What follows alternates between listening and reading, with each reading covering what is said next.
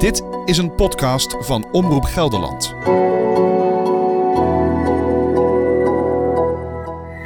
Wat heb je gegeten vanochtend? Een banaan. En wat eh, weet je van een banaan? Dat er ook nog vlekken in kunnen zitten. En wat nog meer? Ehm, de schil kan je niet opeten En waar groeien bananen? aan een plant. Ik ben Vera IJsink en je hoort mijn dochter Emma van vijf. Ze is gek op tropisch fruit. Nou, dat die lekker echt smaak afgeeft. En die vlekjes, die vind ik dan ook wel lekker. En mijn vent ook. Papa, jij moet iets over mijn banaan vertellen. Dat die krom is. En geel. En heel lekker.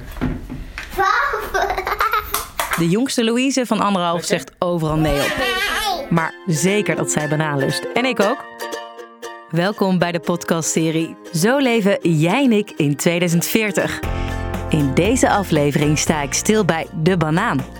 Altijd geel, altijd krom en bijna iedereen vindt hem lekker. Een van de populairste stukjes fruit van ons land dreigt te verdwijnen. Kunnen mijn dochters en Louise nog wel bananen kopen in de toekomst? Wereldwijd is er aandacht voor het met uitsterven bedreigde bananenras. It's under threat from this disease called Panama disease.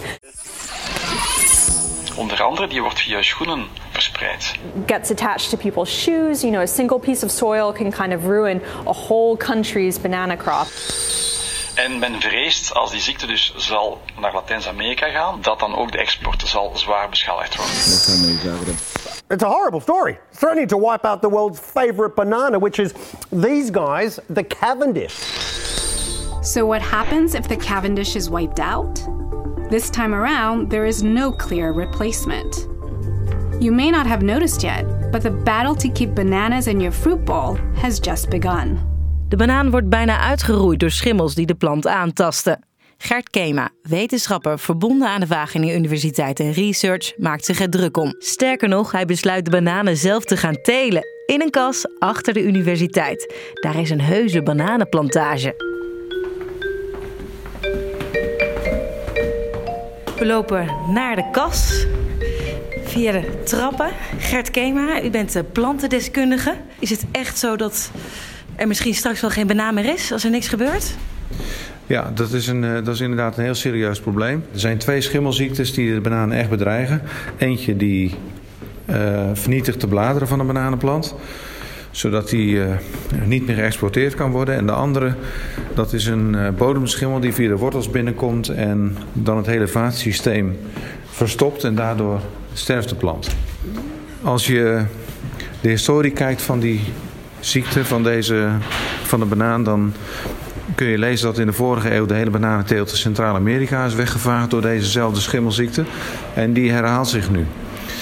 Um, dus dat is probleem nummer één. En het tweede probleem is dat er voor de teelt van banaan heel veel chemicaliën worden gebruikt. We gaan hier uh, door met een pasje. We gaan hier doorheen. De deuren gaan open.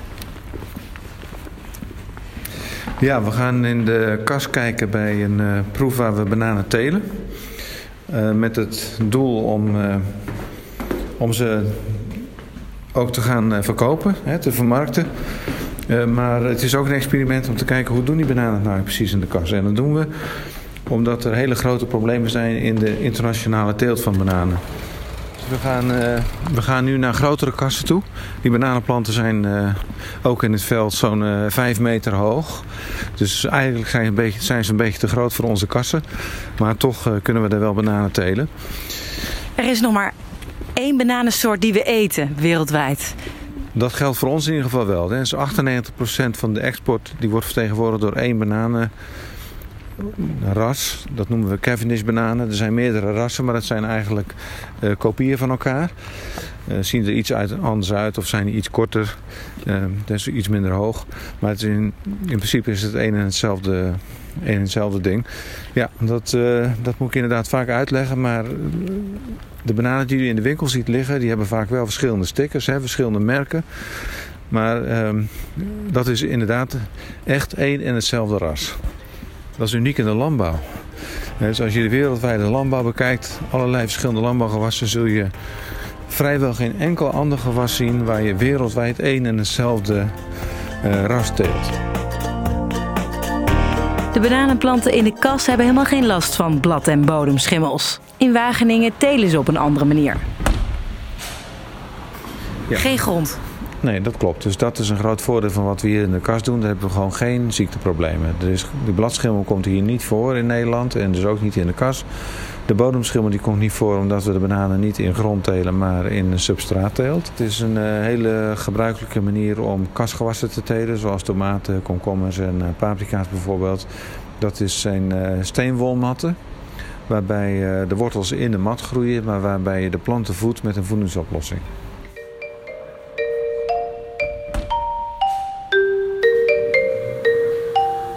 Het is ook mooi om te zien. We zien ook gewoon de bananen hangen. En op een meter of drie uh, begint de tros uit de bananenplant te komen. En die trossen die zijn net zo groot zoals je ze normaal gesproken in plantages ziet. Dus die zijn een kilo of uh, 30 uh, per stuk. En we verwachten dat we hier zo'n 10.000 bananen kunnen oogsten. Mag ik u wat vragen? U bent ja. de gast. Ja. En wie bent u? Ik ben Pim Molenaars. Ik werk voor Godan en ik ben Business Development Manager. En u levert die matten waar nu in één keer een bananenplant op groeit? Ja, ik moet eerlijk zeggen, ik, ik hoorde dat uh, gisteren, dus ik vind het heel interessant om te zien. Hoeveel planten staan hier? Er staan hier 56 planten in een kast die uh, ongeveer 130 vierkante meter is. Ja, nee, ze staan ook veel dichter op elkaar dan in een bananenplantage. Een bananenplantage heb je meestal één plant per ja, 15 vierkante meter of zo, zoiets. Het is echt een commerciële doelstelling dan? Om de... Uh, een, ja, dus er zit een commercieel aspect aan. Hè. Het, is, het is echt een demo. Hè. Dus uh, we willen gewoon laten zien van nou... Uh, we, we, we, bestaan dit jaar 100 jaar, dus we gaan een nederbanaan op de markt brengen. Het is een gewone Cavendish, er is, geen, er is verder niets mee gebeurd. Het is gewoon de banaan die je normaal gesproken ook in de winkel koopt. Uh, maar het is natuurlijk wel interessant om te kijken van nou kunnen we het in de kast doen of in een gebouw bijvoorbeeld uiteindelijk. Want de dichtheid is hier heel hoog, veel hoger dan in een bananenplantage. Maar je ziet wel, om ze uit de grond te halen, dat is natuurlijk wel innovatief. Dat is bij bananen niet gebeurd. Het is mij niet bekend in ieder geval, laat ik het zo zeggen. Nee, en we hebben veel te maken met schimmels die gebonden zijn aan de bodem. Het is Panama-ziekte bijvoorbeeld, dat staat continu in de spotlight. Dat is echt een wereldwijd probleem. En uh, ja, als je die banaan natuurlijk uit de bodem kunt halen, op een steenwolmat kunt zetten, dan heb je ineens een heel ander verhaal. De andere rijen die je ziet, dat zijn bananenplanten die in uh, cacao schillen staan. Dat, in een bak? Ja, ook in een bak. En uh, die worden op dezelfde manier gevoed, dus die krijgen exact dezelfde voeding en ook evenveel. Alleen het substraat is gewoon anders. Is er ook een mogelijkheid om dat anders te doen in het buitenland? Jazeker. Dus dit is een goed voorbeeld. Je kunt de bananenteelt ook uit de grond halen. En als je grote problemen hebt met bodemschimmels, is uit de grond halen een hele pragmatische benadering. Uh, of dat economisch uit kan, dat moeten we gewoon zien. Hoe zie ik me dat voor dan daar in Colombia, Costa Rica? Zien we dan geen plantage meer met de planten in de grond? Maar hoe zien we dat dan? Zoals u het hier ziet. Planten die in tonnen staan, maar die tonnen zijn ingegraven in de grond. Dus dat is heel goed mogelijk. Wat zijn de nadelen eigenlijk van planten die groeien uit een steenwollen mat of uit een bak? Er zijn geen nadelen. Het is puur een kostenkwestie. Die planten die ontwikkelen zich exact hetzelfde zoals u ziet. Uh, Nederland is natuurlijk niet het ideale klimaat voor bananenproductie. Hè. Dus we hebben nu te weinig licht, dat is duidelijk. De dagen zijn te kort. Kas is duur, dat is zeker. Maar de dingen die we hier aan het uittesten zijn... die kunnen wel degelijk heel goed worden uitgerold in tropische gebieden... waar nu bananen geteeld worden. En daar kun je dus echt een innovatieslag overheen halen. Die uh, de bananenteelt in ieder geval veel stabieler... en ik denk ook veel duurzamer maakt. En dan kijken we naar de realiteit van de nederbanaan. Is het ook een voordeel dat er dan banaan is die uit Nederland komt... dus ja, niet helemaal geëxporteerd hoeft te worden? Nou kijk, Nederbananen heeft iets moois omdat de Nederlandse zaadsector, de veelandsector, is een van de sterkste ter wereld. Dus als het gaat om de innovatie van de, van de landbouw of van de tuinbouw, daar is Nederland absoluut leidend. Wij hebben de meest innovatieve veredelingsbedrijven in Nederland op tal van gewassen. Um, dus vanuit dat overzicht is nederbanaan natuurlijk erg interessant. Het, wij, wij zijn echt op zoek naar mogelijkheden, nogmaals, om die bananenteelt te verduurzamen. En als die innovatie, als die vanuit Nederland komt, dan uh, vind ik niet dat we terughoudend hoeven te zijn. En kunnen we inderdaad zeggen, nou dat is ook een aspect van de nederbanaan. Dus niet alleen wat we hier produceren, maar ook de innovatie die we ontwikkelen en die we uitrollen in de traditionele gebieden. Maar dan kijkt u zo hier, heeft u de bananen al zien hangen?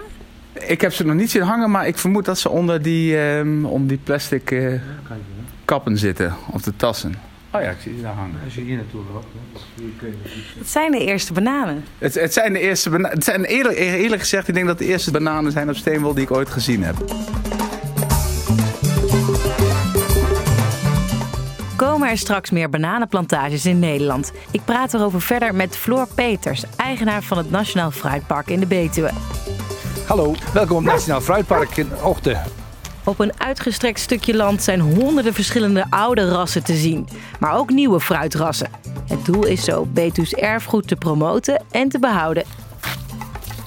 U heeft de hond meegenomen? Ja hoor, die, eh, die loopt altijd bij me. Dus, eh, Wat die- voor ras? En hoe heet een, hij? een Labradoodle, dat heet Bobby. En iedereen mag daarmee spelen. Dat is hartstikke lief. Kijk, hij- iedereen begroet als er, als er gasten komen. Vindt hij geweldig. Hè, We gaan nu eh, een kleine rondwandeling maken tussen alle mooie rassen die we hier hebben staan. Maar hoeveel jaren bent u al in de business, in de fruitbusiness? Ja, ongeveer een- zo'n zo'n 35 jaar doe ik dat nu eh, dus, eh, in het fruit. Dus eh, de Betuwe is natuurlijk de, de, de fruitschuur van Nederland. Dus dat, eh, het is vooral dus op de appels, peren en eh, ja, het groot fruit wat we dus allemaal kennen. En langzaamaan begint er ook steeds meer ander fruit te komen. En van oorsprong was deze regio ook vooral bekend eh, met de kersenteelt. Dus eh, klein fruit en, en kersen. En nu lopen we door de tuin, deels boomgaard. Waar lopen we nu? Ja, appeltjes hangen er nog. En nu komen we in een stukje wijngaard. En dan lopen we door naar de moderne kersenteelt. Dus, eh, wat er erg populair is in, eh, in de Betuwe. En dan hoort u de plantendeskundige Gert Kema van de Wageningen Universiteit over de bananenteelt, de nederbananen. Nou, vind ik heel interessant, moet ik sowieso zeggen. Dus dat, eh, en vooral in, in de kassenteelt hoor ik dus net ook. Dus eh, ik zeg, het is, dat het echt een Betuws product is, dat zal nog wel jaren duren. Maar wie weet komt er inderdaad een keer een ras die, eh, die daar wel geschikt voor is. Heeft u kanttekeningen bij dit verhaal? Bananenplanten in een kas kweken? Ja, net zoveel kanttekeningen als dat er bij een, eh, een, een tomaat of een komkommer of dat soort zaken zijn. De re- rentabiliteit zal eh, nog een probleem zijn, denk ik. Want de banaan is natuurlijk in verhouding dan best wel een goedkoop product eigenlijk eh, om, om te telen. Kijk, fruitgewassen zoals appels en peren, die hangen in de buitenlucht.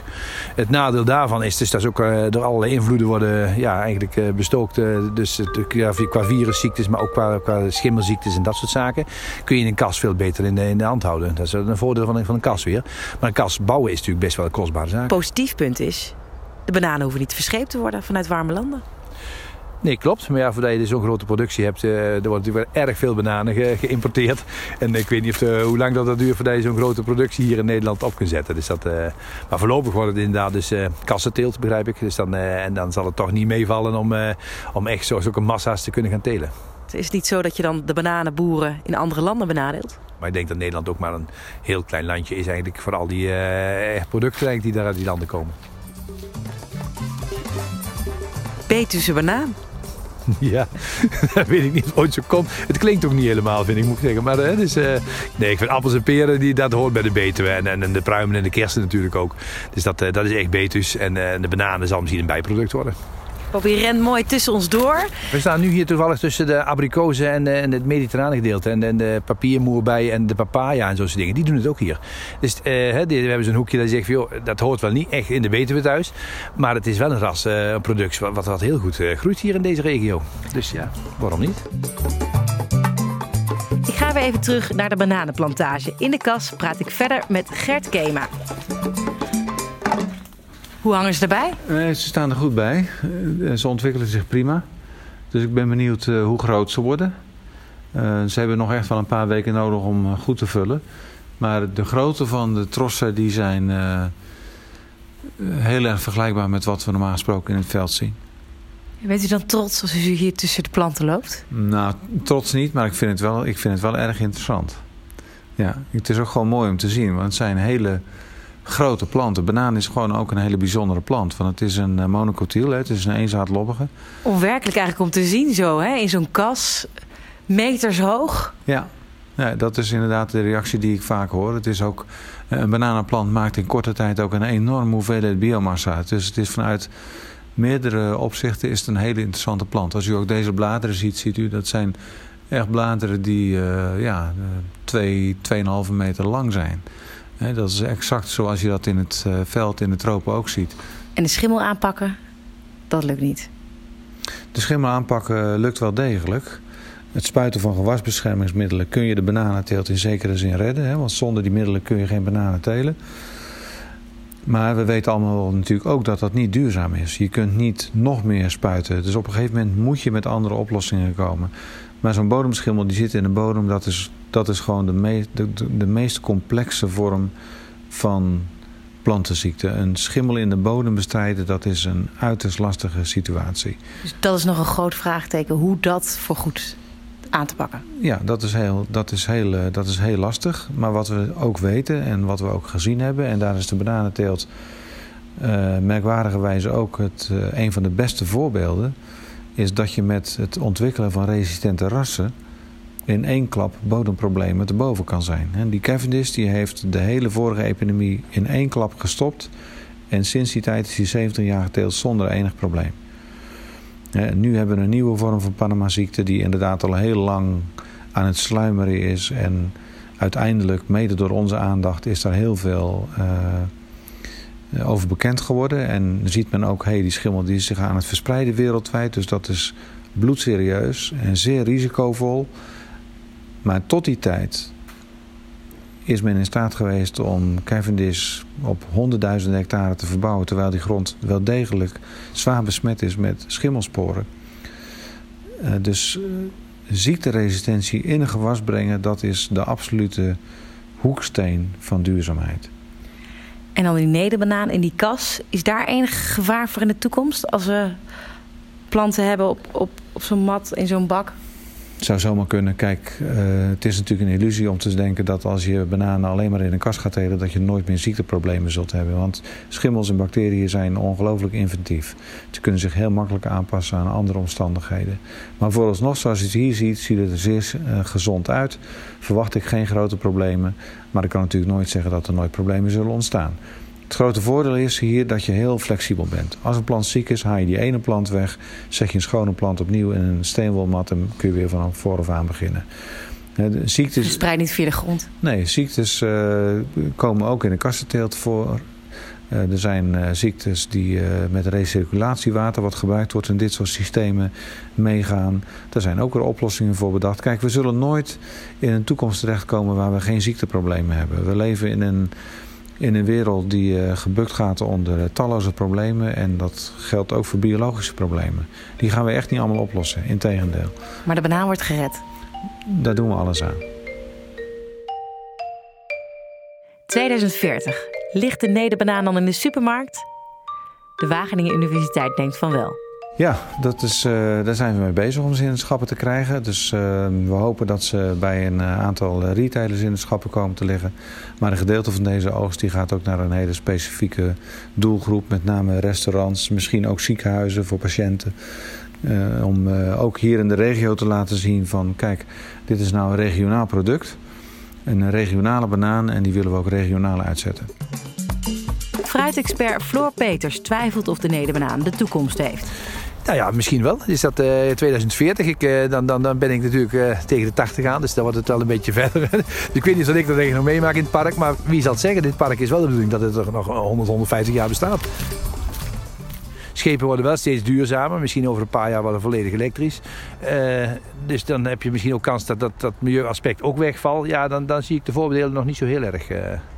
Ik zie niet zo heel veel voordelen, moet ik eerlijk zeggen. Zo'n bananenplantage, is dat dan reëel? Het zal duurder worden, want we betalen dus de krachten die werken op zo'n plantage in Nederland waarschijnlijk beter. Dat, dat is uw indruk? Nou ja, Nederland is, is, is een duurder land in ieder geval. Waar de bananen vandaan komen qua, qua arbeid sowieso. En je gaat voorlopig dus delen in kassen, in, in, in, in grote kassen, warenhuizen. Ja, die zijn ook niet voordelig hoor. Die zijn ook niet goedkoop. En, Hoezo niet? Nou ja, die moeten en gebouwd worden. Het zijn natuurlijk bouwwerken. Uh, het zal niet overal mogen. Dus je zit met bestemmingsplan natuurlijk toch best wel uh, problemen dus eigenlijk. Hè. Dus in, in de Betuwe zal het toch al niet meevallen. Want die mogen eigenlijk in principe geen grote warenhuizen komen. Dus dat, uh, dan kom je toch inderdaad in die, in die streken zeg maar, waar de, de warenhuizen richting, richting Hussen of Bemmel die kant kan op. Of die andere kant. Dus dat, daar worden veel kassen gebouwd. Maar ja, kassen teelt is toch duurder. En dan denk ik dat je beter een nicheproduct kunt pakken. Dus een product wat gewoon wat meer opbrengt en wat, wat, ja, wat specifieker is als een banaan, waar eigenlijk best wel massaal in het buitenland ook geteeld kan worden. Wat voor indruk heeft u van de import van bananen dan? Er worden ontzettend veel chemicaliën gebruikt bij bananen. Wat ik uh, weet van vroeger, en dat zal hoop ik wel anders zijn nu... dat ze in een soort, soort grote zakken werden gedaan en daar werd een soort gif bij gedaan... dus om alle insecten te doden. Nou, dat kan nooit gezond zijn voor, uh, voor, voor, een mens en een dier. Dus dat, uh, dus dat is eigenlijk iets, ik zeg, ja, dat, dat, dat vind ik een genade van een banaan wel. Het zit, het is dan bekend eigenlijk dat er heel veel chemicaliën eigenlijk in zitten of op zitten. Nee, dat is, uh, dat is incorrect zoals u hier ziet. Uh, dit is een, een, een, plant, of dit zijn planten zoals ook in de praktijk staan. Die worden inderdaad in het Europa heel regelmatig bespoten met gewasbeschermingsmiddelen om die bladschimmel tegen te houden. Maar dat bladerdek is zo groot dat er A, geen gewasbeschermingsmiddelen op het fruit komen. Bovendien hangen ze in plastic zakken. Volgens Gert Kema, zo'n plantendeskundige, komt dat niet in de banaan terecht. Nee, dat zal in de schil blijven, dat, geloof ik wel. Is dit, een, uh, dit is natuurlijk een oppervlakkig middel, maar ja, het, je komt er wel mee in aanraking en dat lijkt me nooit gunstig. Dus het enige moment waarop het fruit echt in, aan, in contact komt met gewasbeschermingsmiddelen is net voordat ze in dozen worden gepakt om de wonden, de snijwonden bij de kroon van de bananentros, om die te beschermen tegen schimmelinfecties. En vandaar dat er in de bananen ook zelden of nooit residuproblemen spelen. Geen gif in de banaan? Geen gif in de banaan. Wel veel chemicaliën die worden gebruikt? Nu? De eerlijkheid, Vanwege de schimmels? De eerlijkheid gebiedt te zeggen dat wij kunnen alleen maar bananen exporteren en bananen eten dankzij gewasbeschermingsmiddelen. Omdat dat ras, die Cavendish bananen, die 98% van de export vertegenwoordigen, niet alleen heel vatbaar zijn voor deze nieuwe vorm van Panama-ziekte, maar ook super vatbaar voor die bladschimmel. Dus je kunt die bananen alleen maar telen door ze regelmatig te bespuiten met middelen die de ziekte tegengaan. Smaakt een kasbanaan hetzelfde als een Cavendish banaan uit Colombia of Costa Rica? Ik verwacht van wel, ja. En hoe eet u banaan het liefst? Ik eet hem altijd met vork en mes. Echt waar? Ja, mijn kinderen zeggen altijd van pa, hou er eens een keer mee op. Maar meestal doe ik dat. Ik weet niet hoe dat gekomen is. Geniet u er dan meer van? Ja, ik, ik hou van bananen. Ze zijn lekker. En, uh, en uh, kijk, je kunt ze... We hebben... Uh, in mijn kantoor hebben we een boekje liggen met, ik geloof, 150 recepten... hoe je bananen kunt gebruiken. Dus kijk, wij zien het natuurlijk vooral als een fruit. Maar in de meeste landen worden ze gebruikt om te koken, te bakken... Uh, je kunt er zelfs bier van brouwen. Uh, dus het is, een, uh, het is een heel belangrijk gewas voor heel veel mensen. En het heeft talloze mogelijkheden voor de keuken. Hij zal best lekker zijn, denk ik. Als het dezelfde zijn als die ze daar hebben, ja, dan is hij ook niet veel anders, verwacht ik. En het mooie is, de deskundige, de plantendeskundige van de Wageningen Universiteit... eet ze banaan met mes en vork. Met mes en vork? Kijk, normaal eet je eigenlijk gewoon, je, je pel hem af en je, je eet hem op. Dat is eigenlijk uh, mijn beeld bij bananen eten in ieder geval. Dus dat uh, niet met mes en vork eigenlijk. Maar ja, kan. Appels eten soms ook met en vork. Ik, uh, ja, dat is net wat je gewend bent. Terug naar de kast, waar ondertussen de bananen rijp genoeg zijn om te oogsten. nou, die bladeren die, die, die zijn natuurlijk ook erg uh, gewild, zeg maar. Ook uh, voor de toko's en zo. Die, een hoop van die Indonesische mensen en dergelijke... die willen daar heel graag rijst in, uh, in stomen. Harold Meijer, ook bij de Wageningen Universiteit. En hoe gebeurt dat, oogsten van bananen? Met een heel groot kapmes. Keukentrapje erbij. En dan gaan we eerst even kijken wat we in de zak hebben zitten. En dan zien we een tros. Ja, ja de deze zijn niet zo groot. Mini-banaantjes. Mini-banaantjes. Zo. Nou, in één keer eraf. In één keer eraf. Zo hoort dat ook. Hoeveel bananen zitten eraan? Uh, 20, 40, 60, 80, 100. Ongeveer 130. Kijk. Tros 1 is binnen. En dan gaat hij richting uh, de rijpingskamer. Ja, die gaan, uh, die gaan naar, de, naar de rijperij. Maar u heeft ze vast geproefd? Ja, en precies wat ik toen voorspelde. De smaak is uitstekend, zo niet beter. Uh, rijker van smaak. Uh, net of er meer uh, kanten aan zitten. Niet romiger? Nee, niet romiger. Echt gewoon echt smaak. maar ja, dat is heel moeilijk om uit te leggen. Dus het is wel net zo zoet. Maar het is net of er wat, wat meer randjes omheen zitten. Weet je? Elke keer laagje smaak die er dan weer bij komt als je aan het proeven bent. Net als met wijn. Rond op de tong. Juist. Krom op de tong. maar hij ligt nu bij supermarkten ook lokale afnemers, ziekenhuis bijvoorbeeld. Wat krijgt u terug? echt uitsluitend hele positieve reacties. Kan niet anders zeggen. Maar wat kost die? Ja, nu zit het zo ergens uh, rond de euro per banaan. Maar de productiekosten waren 50 euro per banaan. Dat, dat bedrag ga ik gewoon niet noemen. Letterlijk niet. Uh, nee, kijk, we hebben, ik ga niet noemen hoeveel dit experiment gekost heeft. Uh, dat is, laten we duidelijk zijn, de prijs van deze banaan is natuurlijk veel te hoog. Dus ook die prijs van een euro per banaan, dat is ver onder de prijs wat het echt gekost heeft. Maar daar gaat het in een experiment ook niet om. Hier gaat het om een proof of concept. Kan het ja of nee? Door naar Gorkum. De Wageningen Universiteit en Research mag daar gebruik maken van de rijperij van een bekend bananenmerk. Mijn oudste dochter Emma en ik gaan naar kijken. Goedemiddag. Goedemiddag. Wij komen voor uh, Peter Bolijn. Uh, u heeft een afspraak? Ja, klopt. Oké. Okay. Hoi. Peter. Dag, Vera. Hey, aangenaam. Hallo. Hoi. Hi. Ik ben Peter. Ik ben Emma. Emma? Hoe mooi nou? We hebben hier even in een zak hebben wij een soort eigen rijpingsproces geprobeerd na te doen met ja. tomaten. Ja. Dit zijn de bananen ook uit de Wageningen ja, ik, uh, Universiteit. Ik dacht al te herkennen. ja. Maar uh, ja, het is nog niet helemaal gelukt, zie je dat? Ja, het is ons beneden ook nog niet helemaal gelukt. Dus nee, uh, nee, nee, Het is omdat ze wat kleiner zijn en omdat ze ook dunner zijn, hè, wat, je, wat je ziet, is het, is het best nog even een aparte, aparte slag om, om, dat, om dat goed voor elkaar te krijgen, het rijpen. Ja. Uh, en het is natuurlijk sowieso eigenlijk een vak. Hè? Dus uh, we hebben hier uh, mensen die daar dag, dag in dag uit mee bezig zijn. Nou, dan gaan we mee. We zijn benieuwd. Want hoeveel bananen denk je dat er, dat er liggen? 100. 100 was de schatting 100. van Emma. Nou, Ik denk wel meer dan dat. Het zijn er meer. We gaan het zo even vragen aan, aan meneer die waarschijnlijk precies weet hoeveel er nu liggen. Er zitten er ongeveer 100 in een doos. Kijk, dan moeten we even spannende trap af. Dus, uh, Steile trap? Handjes aan de reling. Kijk, Emma, dan ga ik wel even voor jou lopen. Is dat een idee? Nee? Oh, dat lukt wel. Nou, hier. Ja, we ruiken ook een geur hier. Klopt dat? Ja, klopt. Dat klopt. Dus dat is, uh, zou zeggen, als een banaan geler wordt, dan, dan geeft hij een bepaalde geur af. En dat ruik je natuurlijk nu in het veelvoud. Ja, dat ruik je nu in een uh, heel grote veelvoud. Dus, ja. Kijk, we zien de bananendoos al. Dan gaat het licht aan en dan hebben we hier op de muur hebben we ook, hebben we ook plaatjes van, van het proces. Dus dan kan je uh, kan ik er iets meer over vertellen wat, uh, wat we hier precies doen. Kom, we gaan verder lopen. Kijk, op de muur zien we dat. Oh, kijk, hier. Ja, die komen uit uh, Midden-Amerika over het algemeen. Nou, er zijn nu dus ook bananen die komen uit Wageningen op dit moment. maar goed, die krijgen we dus groen binnen. Die komen met een boot komen ze aan in de haven in Vlissingen. Twee boten ongeveer per week daar binnen. Die zitten echt helemaal vol met bananen. Uh, nou, die bananen die komen uh, dan uh, onder andere hier naartoe. Ze gaan ook nog naar een andere rijperij toe. En die gaan we dan rijpen. Want die bananen komen groen binnen. Die zijn gekoeld. En nou, die, staan, die staan eigenlijk stil vanaf het moment dat ze geplukt zijn. Dus dat laatste stukje rijping, dat moeten we nog gaan doen voordat jij ze in de supermarkt kan kopen. Uh, dus wat we dan eigenlijk doen, is we krijgen ze vaak binnen in, in de kleur groen. Dat is voor ons kleur 2. Nou, en dan wil je ze over het algemeen, de meeste klanten aan wie wij ze leveren... dus hè, de, de, de groente- en fruit speciaalzaken, de groothandels en nou, bijvoorbeeld ook de supermarkt... die willen graag een banaan die ehm, ja, net iets meer geel dan groen is... of nog net, zal maar zeggen, iets meer groen dan geel is. Want dan kan die nog, uh, hoeft hij niet meteen opgegeten te worden. Precies, precies. Dus er zit, ligt er tussenin, de tussenkleur inderdaad. Ja. En, de... en er is ook nog een hele, uh, er, er, zit ook nog een hele uh, kennis achter. Want de, de, als je kijkt naar de Nederlandse bevolking bijvoorbeeld, is er een 20% van de bevolking die wil de banaan het liefst eten als hij nog wat groener is.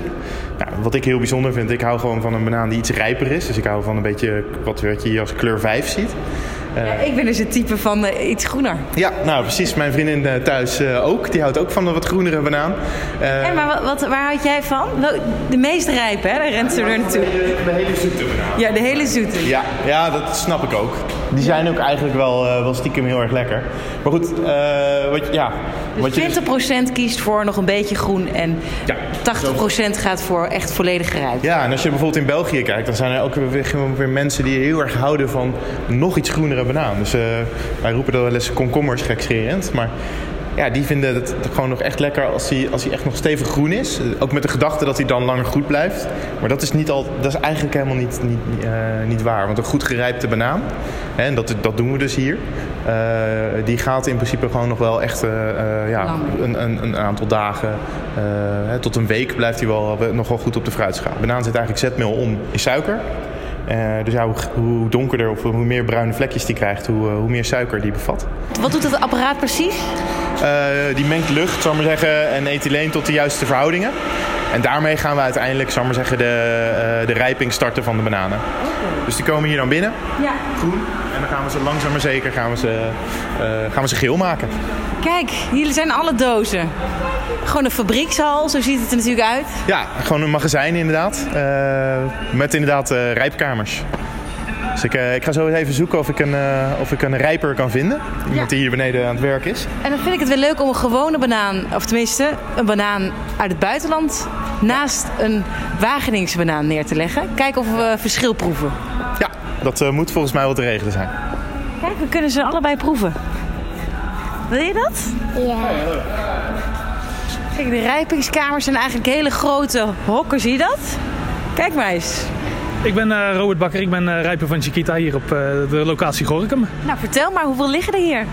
als wij alles helemaal vol hebben staan, dan kunnen wij hier omstreeks de 27.000 dozen plekken. En hoeveel bananen? Uh, nou ja, wat uh, mijn collega Peter al zegt, er zitten zo'n 100 tot 120 bananen in een doos. Nou ja, dat maal uh, 27.000. Nou ja, snelle rekensom, wat zal het zijn? Ja, dus dat is 2,7 miljoen. Nou, we gaan kijken naar de bananen van de Wageningen Universiteit. Waar liggen ze? En research. Mag jij het testen, Emma? Kijk. Dit zijn de bananen van, van de test. En nou, toevallig heb ik er een doos gekleurde bananen naast staan. Dus dit is van de Wageningen Universiteit, hier links. Ja. Kijk, deze komen vanuit, die zijn in Nederland geteeld. Zie je dat? En worden die nog gele? Dat hopen we wel. Ja. Want in principe, ja, de, die bananen zijn van ongeveer dezelfde dag binnenkomst als deze. Maar ja, je kan toch zien dat er toch wel wat kleurverschil tussen zit. Inderdaad. Hoe kan dat dan? Ja, het is, het is natuurlijk. Uh, ze zijn aan het testen met nieuwe, nieuwe banaan, zeg maar. Dus ja, je weet, door, door nu dit te testen, ga, ga je de ontwikkeling natuurlijk in kaart brengen. Van joh, gaan ze snel in de kleur, gaan ze langzaam in de kleur. Nou, pak er maar één. En ruikt hij ook als een, uh, als een gewone banaan? Wel hè? Lekker. Is die lekker? Nou, kijk eens. En nu de volgende andere banaan. Ja, we weten ook niet hoe deze smaakt. We weten natuurlijk niet welke als eerste geproefd is. Nu gaan we deze proeven. Geen verschil wel? Wel verschil. Want welke vind je dan lekkerder? De eerste? Ja. Nou, dat is de Wageningen Universiteit. Dat zou inderdaad uh, een mooi pluspunt zijn. Dat het toch al, al goed, uh, goed met de smaak zit. Ik vind de andere vind ik wel iets zoeter. Dus op zich, zou maar zeggen, uh, ja, weet je, daar, valt wel iets voor te zeggen. Maar hij heeft, hij heeft heel veel smaak. En wat natuurlijk wel grappig is met de nederbananen, is dat, uh, uh, voor wat het waard is, zo over het algemeen, wat we weten in, in Wageningen, ehm, iets langer eigenlijk aan de boom hebben gehangen dan, dan onze bananen in de tropen. Omdat we gewoon, we weten gewoon een bepaalde, in een bepaalde termijn worden die, worden, worden die bananen gerijpt en geoogst. Uh, in Wageningen hebben ze dat natuurlijk allemaal nog proefondervindelijk moeten uitvinden. De temperatuur was eigenlijk niet hoog genoeg. Uh, de hoeveelheid zonlicht, uh, dat was in een kas. Maar ja, de buitenlicht neemt natuurlijk heel erg af in de winter in Nederland. Dus wat leer je dan hiervan? Nou ja, dat je misschien met een, met een, dat een wat langzamer rijpingsproces, of een wat, lang, ja, dat een wat langzamer natuurlijk rijpingsproces, dat je misschien toch ook wel uh, iets met de smaak uh, van een banaan doet. 2040 bananenplantages in Nederland. En neemt u ze af? Vanuit duurzaamheidsgedachte zou ik zeggen nee. Want uh, je moet, toch, moet waarschijnlijk toch iets gaan verbranden om, om, om de, de, de kassen in Nederland warm en, en zonnig te krijgen. maar wie weet, ik kan ook niet in die glazen bol kijken. Misschien ja, dat er in de toekomst met oneindige duurzame energie wel een heel goed, goede reden is om het hier te doen. Want dan hoeven ze niet meer op de boot. Dat, dat, dat is natuurlijk ook iets voor te zeggen. Dat is natuurlijk nu wel het geval. You'll never know what, uh, what will happen uh, until 2040. Ja. Zo. Gaan mijn dochters in 2040 bananen eten die zijn geteeld met Nederlandse technologie? De Wageningen Universiteit en Research denkt van wel. Die nederbanaan die komt gewoon in de schappen te liggen. Maar dat is dan een banaan die ontwikkeld is met Nederlandse technologie. Fruitexpert Floor Peters twijfelt of de nederbanaan straks volop geteeld zal worden in de Nederlandse kassen. Het is wel heel goed dat ze dus inderdaad onderzoek doen dus om, die schimmelziektes dus, uh, te bestrijden. Of in ieder geval de, ja, de resistent te, te zien te krijgen op een andere manier. Dus om te kijken van, hoe kunnen we wel telen zonder schimmelziektes. Dat is heel belangrijk. Maar dat is meer eigenlijk, denk ik dan, om de chemicaliën in het buitenland uh, te verminderen. Of misschien wel helemaal uh, te, ja, te vermijden. Als dat eigenlijk hier in Nederland die banaan echt geteeld moet worden. Dus ik zie dat zeker uh, gebeuren, dat we meerdere soorten in een kas of in een gebouw kunnen telen. Maar... Sterker nog, dus als een bedrijf die geïnteresseerd is. Ja, er zijn meerdere bedrijven geïnteresseerd, maar praktisch kan het gewoon. Dat is helemaal geen vraag. Dus we kunnen kijken naar een niche-markt, dan, dan heb je altijd andere prijsmechanismen. Dus ik denk dat het zeker mogelijk is, maar het zal nooit competitief zijn met de aanvoergebieden waar nu bananen vandaan komen. En dat is ook niet ons doel. Dat vind ik ook belangrijk om te zeggen. Want wij willen niet de competitie gaan met Costa Rica of Colombia. Waar het ons om gaat is dat we de bananenteelt willen verduurzamen. En ons hele team met alle studenten is onze ambitie om de banaan te redden. Ja, zegt u het maar zo. Terug naar de eettafel, waar op de fruitschaal altijd wel een banaan te vinden is. Ik zit aan tafel met mijn kinderen en met mijn vriend Melvin. Als papa nou voor jou banaan heeft in Nederland, ga je die dan opeten? Mm, ja. Als we een man op de maan kunnen zetten, kunnen we ook wel de banaan redden, denk ik.